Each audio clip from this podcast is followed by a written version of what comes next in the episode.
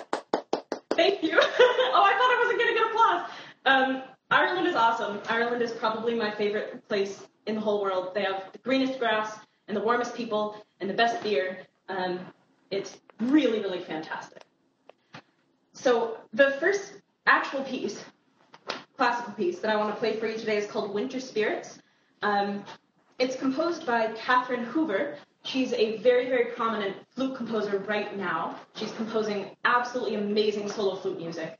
Um, this particular piece is based on the American Indian tradition, and it was inspired by this painting by artist Maria Buchfink, and it depicts a flutist calling forth spirits from the clouds. It's really, really an evocative piece, and you'll get to hear some techniques inspired by the American Indian flute tradition.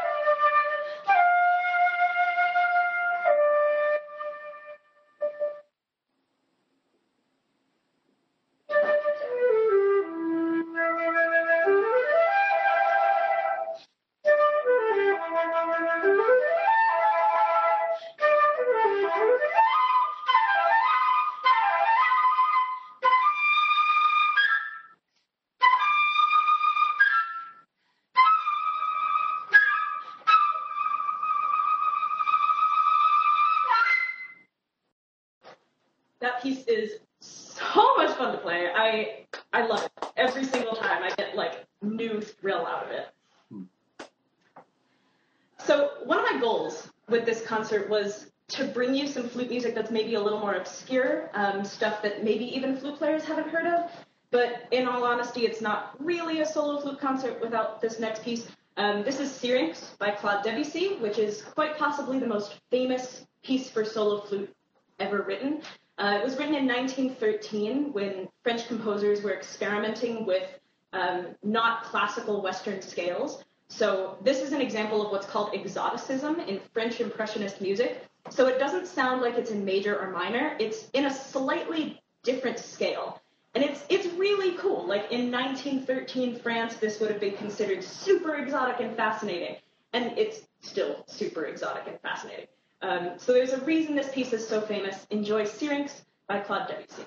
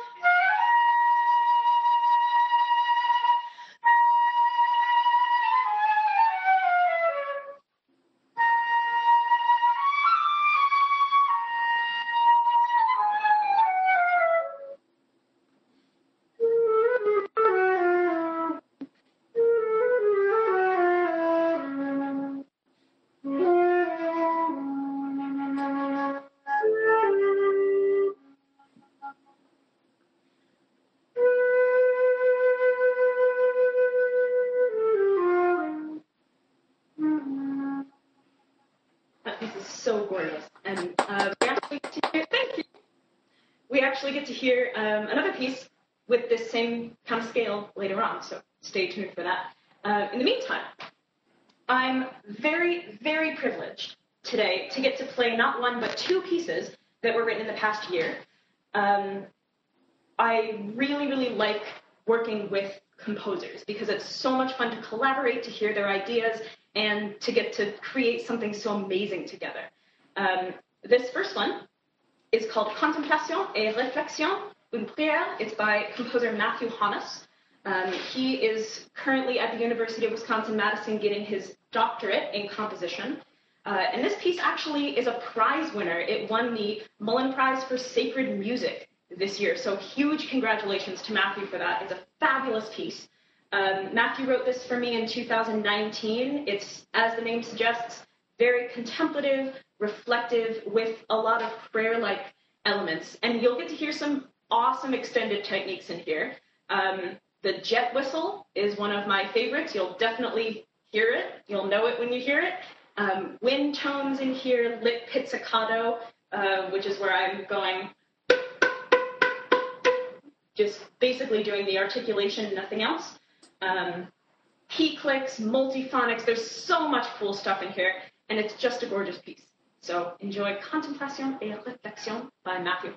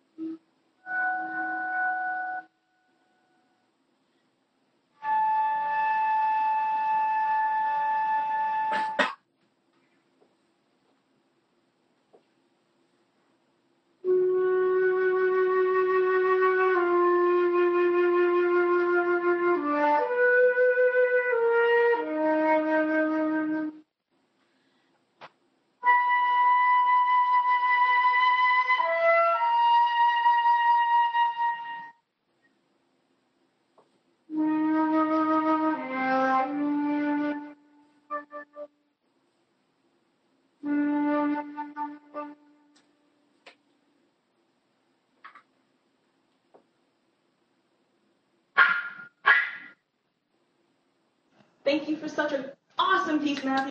No wonder it's a surprise winner. Yes, huge round of applause for Matthew. He's hopefully been able to access the live stream. Um, he's such a fantastic composer. I got to connect with him at UW Madison, and I'm lucky to say that this is not the only piece of his that I've played. So look out for him. He's going to be famous. Uh, all right, so now we're going to pivot a bit to the 1960s, and a composer named Robert Muczynski. Um, he is an American composer, uh, and he wrote these fantastic three preludes for unaccompanied flute. Um, even though they're called preludes, they actually were originally intended to be encores, um, little pieces that you'd come out and play at the third round of applause. And you can see why. Like, they're really cute, they're explosive, they're expressive, and I really wanted to play all three, but I only have time to do one. So I'm going to do the first one. Um, it's an allegro, and the composer described it as gentil.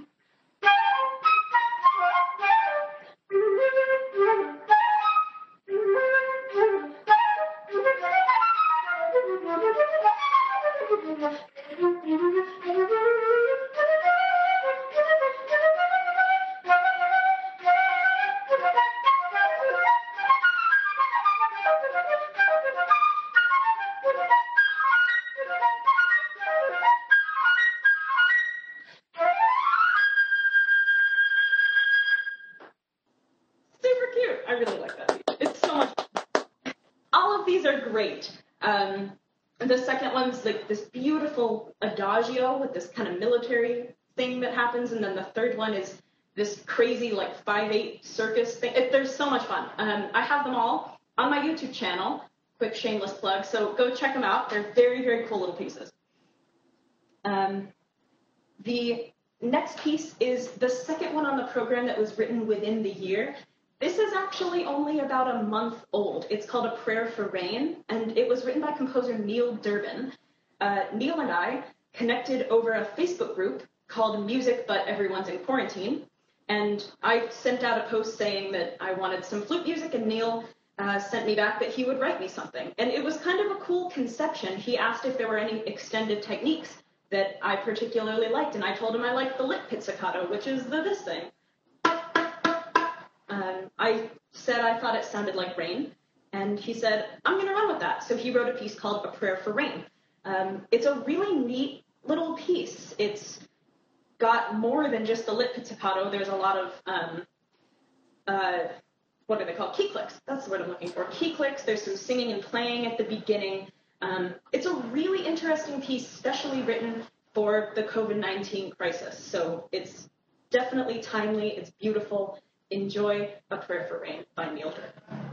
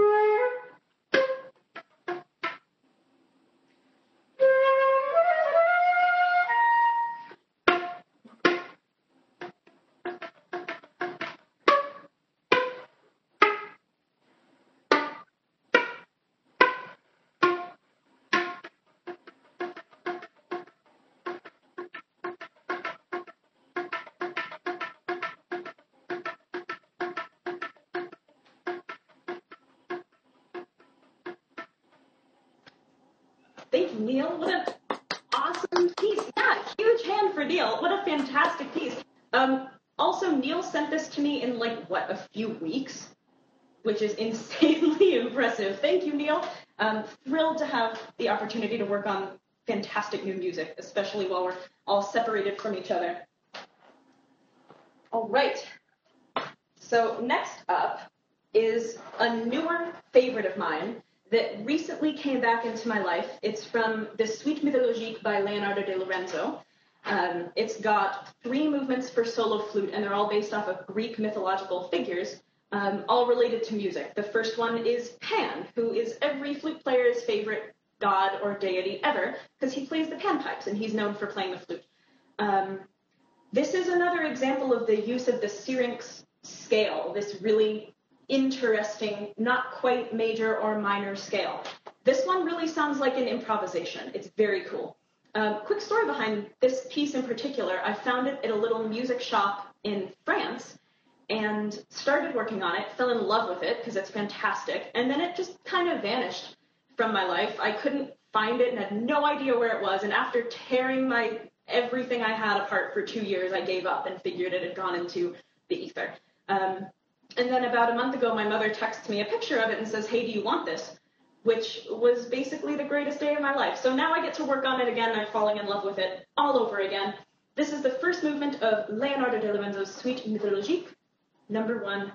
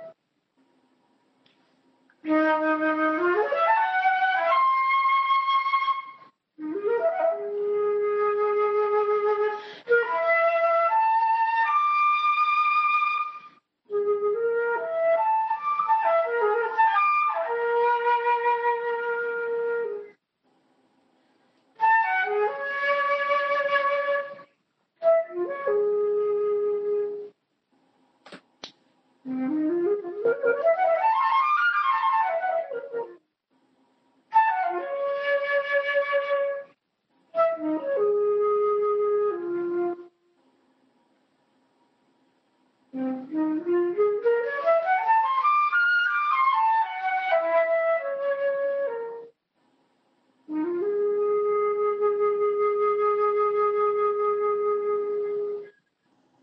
a great piece. Thank you. Um, I'm really looking forward to learning this whole piece and putting it up on my YouTube channel because the third movement is killer. It's basically just black the whole time. So I'm really excited to learn it, but it's going to take a little while. Um, I've got two more pieces for you today, and they're both by Georg Telemann, um, who's a Baroque composer. He was writing these pieces in the 1730s and he wrote 12 fantasies for solo flute. They're all fabulous, and the shtick to them is they're all in a different key, and they all have to fit on two pages, so the soloist doesn't have to deal with any page turns. Um, I'm going to talk about a concert that I did with the Telemann pieces a little bit later, but for now, what I'm going to tell you is I'm going to mess with them a little bit. So you're going to hear Baroque music, but it's going to have a little bit of extra to it. Um, I'm going to play two of them for you. The first one I'm going to play is Fantasy Number One. And Ethan, actually, our lovely host, wrote a wonderful narration for me to go along with this piece. It's extremely charming. It's about a bakery and its employees. So I'm going to go ahead and read the narration and play it along with the piece. It's very evocative, and I think that you'll hear what he hears in the sun has yet to rise on the fresh-formed morning as Jacob rolls out the Civadado. Joseph, his young son, sits to the side, legs dangling from the wood table, a chocolate chip cookie in hand. The baker's son tells his father about some crawdads he'd found the other day while he was out by the river with his mother. And the baker listens intently, his hands moving over the dough to feel for uneven spots, to fan out a heavy, albeit fine, dusting of flour, to cut into even squares with a pizza roller. And he laughs at the way his son said, Let me tell you about thunderstorms, and how simple things were marveled at through young eyes. Next, the pastries, prepared two days before. Jacob paints the puffy dough with egg wash and sprinkles sugar on the scones and crumble on the turnovers. They talk about sports, the basketball game that afternoon, a soccer game the night before. Joseph likes soccer the most, especially when he can play on the same team as his friends. And as they talk, the sun slowly rises with the proofing of the baguettes, the start of a new day.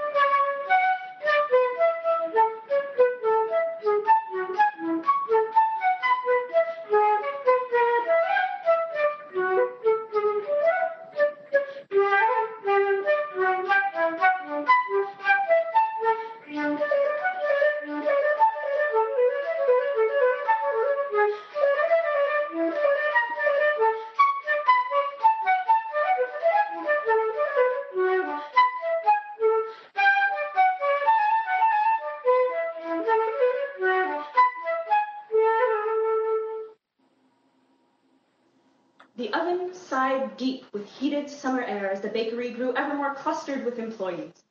Dinah the Batcher came in around five to start the dough. Around six, Dan and Ash came in to start forming the cuts of dough into round balls and ovals.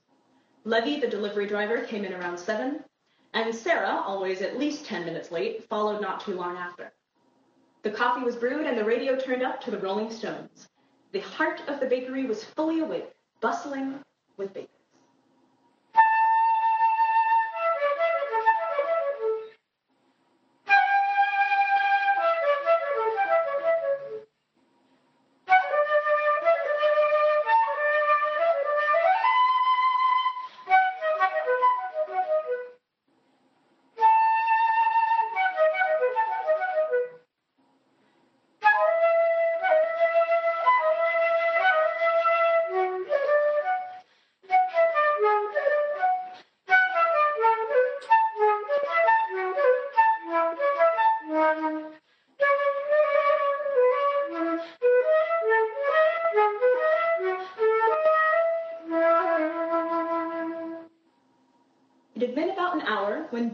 Started a story, still forming the dough with a mechanical zen.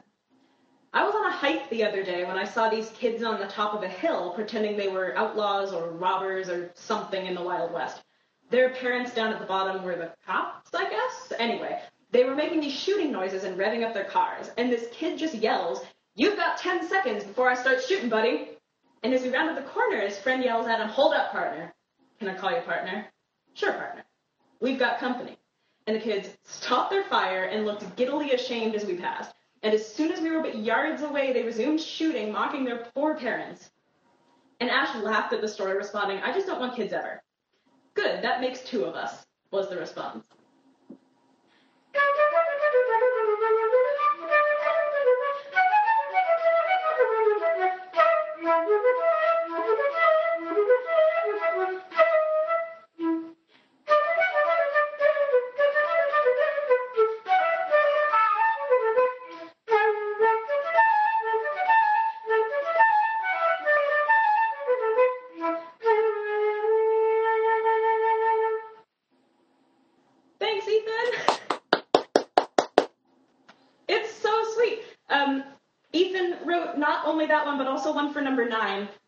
a continuation, and it's really cute. I wish I had time to do all of them, but I don't. Um, I'm going to do one more. It's number four, which is one of my personal favorites. And so, just a little bit of background here. I'm going to tell you about the whole thing later, but a little bit of background. Um, when I did this concert originally, part of it was randomized in terms of style. I wanted to mess around with Baroque versus not Baroque. And one of the style choices I had was jazz and blues style. And I found that Fantasy Number Four was actually particularly suited to it. So, what I'm going to do, there are three movements here. I'm going to play the first one, Baroque style. I'm going to play the second movement, jazz, blues, swing style. And then in the third movement, there are repeats. And traditionally in Baroque music, when you repeat, um, the instrumentalist is getting an opportunity to ornament. Rather than ornamenting with trills, I'm going to play jazz and blues style on the repeats. Um, so, Fantasy Number Four by Telemann in jazz and style. He was an innovator, so I like to think he would have been into it.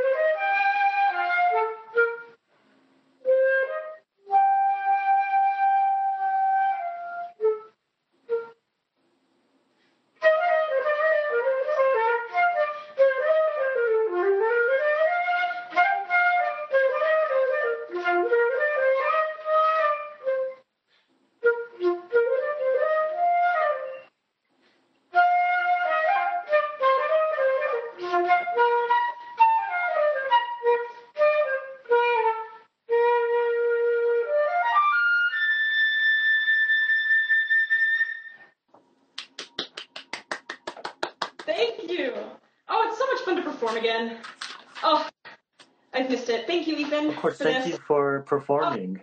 It's such a blast. Um, so I've, I've got a little time left. I'd, I'd love to chat a little bit about modern performance practice because the Telemanns, that's kind of what I was messing with a little bit, was performance practice. Um, and so I decided that right before I left Madison to move to Chicago, I wanted to do a concert of some type. Um, it was originally conceived as something that would keep me practicing through the summer, but it actually morphed into a really interesting experiment. Um, as I worked on these pieces, I realized that as amazing as they are, it would be tough for anyone to listen to over an hour of Baroque solo flute in a row. Um, so I decided to make it a little more interesting. I asked some artists to collaborate with me. Ethan, for example, wrote some narrations. Um, Rose Klein, who's a good friend of me and a wonderful writer, wrote a beautiful poem for number two that she performed with me. Um, another good friend and fantastic composer, Mong Mong Wang, composed an amazing electronic track for number three. Um, in fact, that one's on my website and on my YouTube channel. You should definitely check that out. It's extraordinary. Um, and she also did a painting slideshow to go with number eight. And number seven is labeled alla francese in the French style. So when I would play that one, I'd speak in a stupid French accent, wear a beret, and pass out brie and crackers.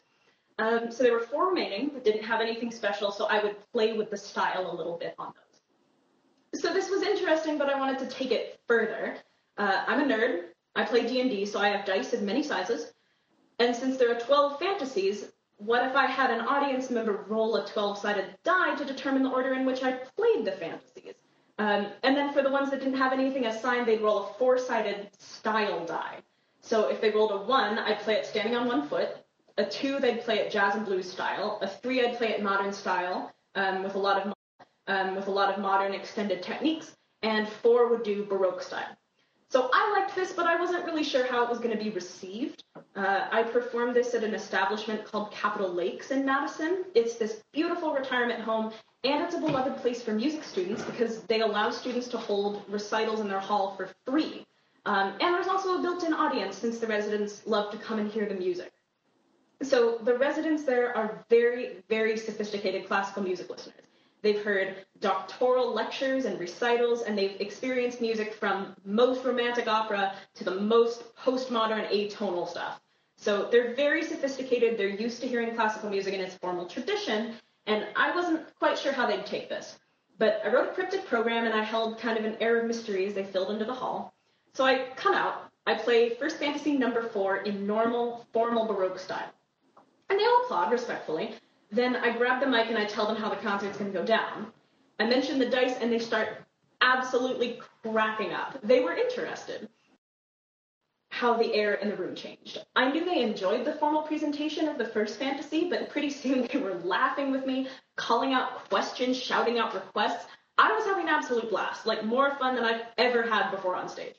At one point, this guy randomly shouts out, Why are you moving to Chicago? It, it was, by today's standards, a little chaotic for classical music, but we were having such a blast. Every audience member was engaged, excited about the opportunity to be involved, to be connected with us, the performers, and to see something new and different, to have fine music and art brought to them in such a strange way. I wasn't sure how they'd feel about like the modern Telemann, so me throwing in a bunch of extended techniques, but it actually got one of the biggest rounds of applause. Um, and the way they rolled the dice, I ended up playing the most one of the most technical fantasies on one foot right before intermission. Like you can't plan this stuff. It was awesome. I didn't want it to end. And after the concert, I got nothing but positive feedback for me, for my wonderful collaborators, and for the idea itself. It was overwhelming. The audience loved feeling involved and loved this fresh take on classical music. So I'm not saying that a group of extremely sophisticated retirees is a focus group, but it brings me to my main point here, which is why aren't young people listening to classical music? Young people aren't going to symphonies. The only composers widely known are Beethoven and Mozart, if even those. Many young people don't even know that classical music is still being composed actively today. It's so far removed from our culture, and it, I honestly think that it doesn't have anything at all to do with the music. It's the presentation. look at any other music genre pop, rock, country, new age, indie, folk. All these genres have evolved with the times. You go hear a pop concert, you're up and about, you're on your phone, you're taking pictures, you're texting, you're drinking beer, you're eating food, you're chatting, you're singing along to the songs you love, you're on the floor dancing and sweating, and it's a blast. Like, of course you want to go, not only because the music is good, but because the atmosphere is great. It's modernized for 2020. Now look at classical music. We dress up, we arrive early or we're locked out, we sit squished into tiny seats next to strangers, phones go off, lights go off, we applaud politely, but only at the appropriate time. And if you're wrong, you'd better be able to placate the old lady uh, because she just shushed you so loudly that the entire two rows in front of you turned to look at you. Um, the cacophony of coughs that happen every movement of a symphony because you don't dare cough during it and you're stuck in that seat for two hours, maybe longer. Don't even bother trying for the restroom at intermission. You'll never get through the line in time for the second half. And you'll get bounced if you're in the wrong seat, even if you're trying to get a better view. So is it any wonder that people, especially people of our generation who are so used to things moving quickly, are so used to being up and about and involved, that they're not interested in these concerts. I mean, I'm a classical musician, and there have been many times that I've passed on a symphony concert because young people are skipping out on a symphony for a reason. It's not a friendly, comfortable atmosphere. There's another element to this as well, and that's the interaction between performers and audience. You go to a pop concert, the singer's addressing the audience, looking you straight in the eyes, naming your city, like calling audience members up to the stage, reacting to your energy. In classical music, we get a few bows from the conductor and the concertmaster, and then like a wall goes up. The orchestra's lost in orchestra world of counting rhythms and trying to come in at exactly the same dynamic. And we're listening and watching it happen from the outside. Not that that's not magical. It is such hard work to be in an orchestra and make it sound good. And it's incredible to see a really good orchestra work like that. But there is distance. Once the music starts, you're an observer. And whether the whole audience is rapidly engaged or snoring, the music doesn't change. The performance doesn't change. So why not? Why has classical music remained so entrenched in the old traditions while everything else evolved to fit the modern day? This might seem like a perversion of the music, but when I look at a composer like Mozart, he was such an innovator. He was always on the cusp of what was acceptable, churning out crazy new works, playing with possibilities. He was speculating with atonal writing uh, over a hundred years before other composers started to. There's actually some speculation that if Mozart had lived another 10 years, he died really young at 35. If he'd lived another 10 years, classical music would be completely different today honestly, I think that if he came into the modern era and he saw microphones and TVs and amps and screens, and he went into a concert hall, he'd say, I'm sorry, why aren't you doing that with my music? Interestingly, in Mozart's day, people listened to music in very much the same way that we listen to rock and pop today. There was no rock and pop in Mozart's day, there was classical music and folk music. And the only real difference between these was that folk music wasn't written down and classical music was. Um, this, of course, allowed for an enormous amount of complexity to be developed in classical music that folk music just couldn't match. Like, ever try playing a Beethoven symphony by ear? Yeah, not super possible. But classical music was the music of the day. The people who went to concerts went to hear the hot new composers and their music. Kind of. They went to hear the music, of course. But they also went to drink booze and coffee and tea and eat sweets and gossip with their friends and see that fabulous new tenor who's so gorgeous and has the amazing voice. They went to catch a glimpse of Mozart, the crazy composer genius, to get up on stage and take a bow. They went to socialize, to be seen, to party, and to hear the music. In fact, it was common practice to go see an opera several times because you had no idea what was going on because you were talking the whole time. Does this sound familiar? Music wasn't only music, it was an excuse to have a party and enjoy the company of your friends. Concert halls were actually arranged so that the boxes were across from one another. Um, so it was actually easier to peep at the people in the box across from you than it was to see the action on stage. Concerts were a social event. Mozart understood this. In his days, musicians were servants, and he was a servant, and his service was to provide music. He would go play piano in salons while his patrons drank and gossiped and chatted over his music. Beethoven, actually, was the first real diva composer. When he played in salons, he would actually stop playing if people talked over him. And there, if you've ever heard a Beethoven piano sonata, because they're incredible, he thought, why shouldn't he stop playing, playing if people weren't going to listen? After all, he poured his heart and soul and blood into that music, and if they couldn't appreciate it enough to shut up and listen, well, then why should they get to hear it? Beethoven was actually the first composer to really think of himself as an artist rather than as a servant. And his successors followed suit, pouring themselves into these powerful and amazing music. And this idea progressed. The audience changed. The concert hall became a semicircle focused on the stage and the performers rather than on the other audience members. And we silenced and listened to the music. And it was incredible music. So we became serious about consuming classical music the right way, listening to it, appreciating it in all its glory and complexity. There's a lot to that. But other music industries changed. Other music industries realized that modern people just aren't as interested in sitting for long periods of time just listening to music. Maybe because most people don't have a formal music education when basically all aristocrats did 150 years ago. Maybe because classical music and composers aren't studied in school. Maybe because there's so much other music available and so much of it is excellent that classical music lost its place as sole proprietor of awesome artistic music. With the advent of groups like the Beatles, classical music wasn't the only place that you could really see art in music. So gradually the audiences for symphonies began to dwindle. Classical music is intensely complex and fascinating, especially if you just sit back and let yourself listen. There's no better feeling in the entire world than to get to sit and listen to a symphony. But how long do you have that kind of attention span? Mahler's symphonies are over an hour long. How often are you going to give up dinner and drinks with your friends to sit for an hour in your seat, not moving, not checking your phone, and just letting the music wash over you? Once a year, maybe? But there are thousands of symphony orchestras, millions of classical musicians putting on extraordinary performances every day. And we're not going to hear them no matter how good they are because we know, well, I mean, they're probably great, but I'd rather go eat or whatever.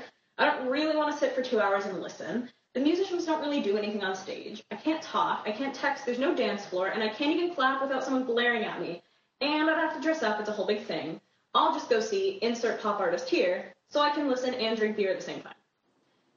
And it's such a shame that we feel that way because I know no dance beat more thrilling than the last movement of a Haydn symphony no love song more poignant than La Boheme, and no more stunningly beautiful collection of notes than the first movement of Mahler 1. So why is no one hearing it?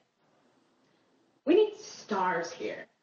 We need this music to come alive in a big way. Where are the conductors entering by high-fiving the front row and shouting, What's up, Chicago? to a cacophony of screams? Where are the rock star violinists shredding out four seasons, going out into the audience and chucking bow hairs?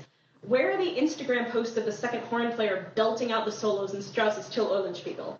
Where are the audiences who jump and spill their beer and crack up every time they're su- startled by the surprise symphony? Where is the wild applause when the flutist nails the Daphnis et Chloe solo? Because honestly, as someone who's played that solo, I want to hear some wild applause after I play it, because it's really difficult. Why do we hide this? Why is there so much distance? I don't think there has to be. Classical musicians can be involved with their audiences just as much as artists in all other music genres can. I'm not suggesting we do away with the traditional symphony. I love the traditional symphony, of course. I'm suggesting we have a concurrent thread of classical music performances that look more like pop performances. What if a chamber orchestra went to a pop venue to play Haydn? What if a string quartet played some killer late Beethoven with the bass amped up? What if the performers fed off audiences and their energy. What if we could connect? I really believe that we can. I would love to see more interaction of performers on stage to see the electricity of contact and connection and concentration that it takes to make music work. I would love to see performers, soloists, owning the stage, taking up space. I would love to see audiences on their feet, taken by the thrill of the music because it's so possible. I really believe that young people would fall in love with classical music if it were presented in a way that caters to modern audiences. It's my mission to get this going. I really think classical music, music is incredible, incredible art. And I hope that everyone listening is inspired to go out and find a classical piece to listen to because it's truly some of the greatest music ever written. Um, thank you so, so much, everyone who's joined this live stream. I'm going to do a quick shameless plug before you kick me off.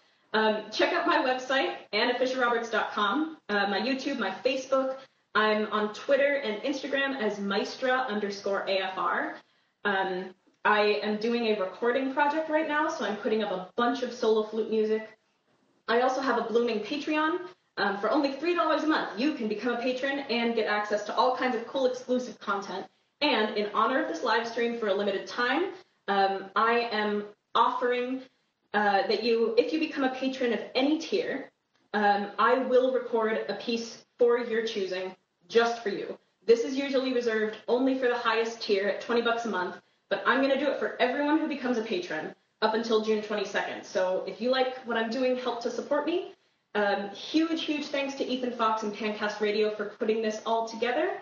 And I hope you all enjoy the rest of the stream. Anna, thank you again so much. Um, Thank you, all right, and once again, we're taking a little break from Instagram. We are going over to YouTube, where the original cast of Akira Troy, um, Maria Adalis Harris, Cormac Dobling, uh, Andrew Wright, Rami Moore, and Susan Zhu are all waiting to give you an incredible performance. And we'll be back in about two hours with more content.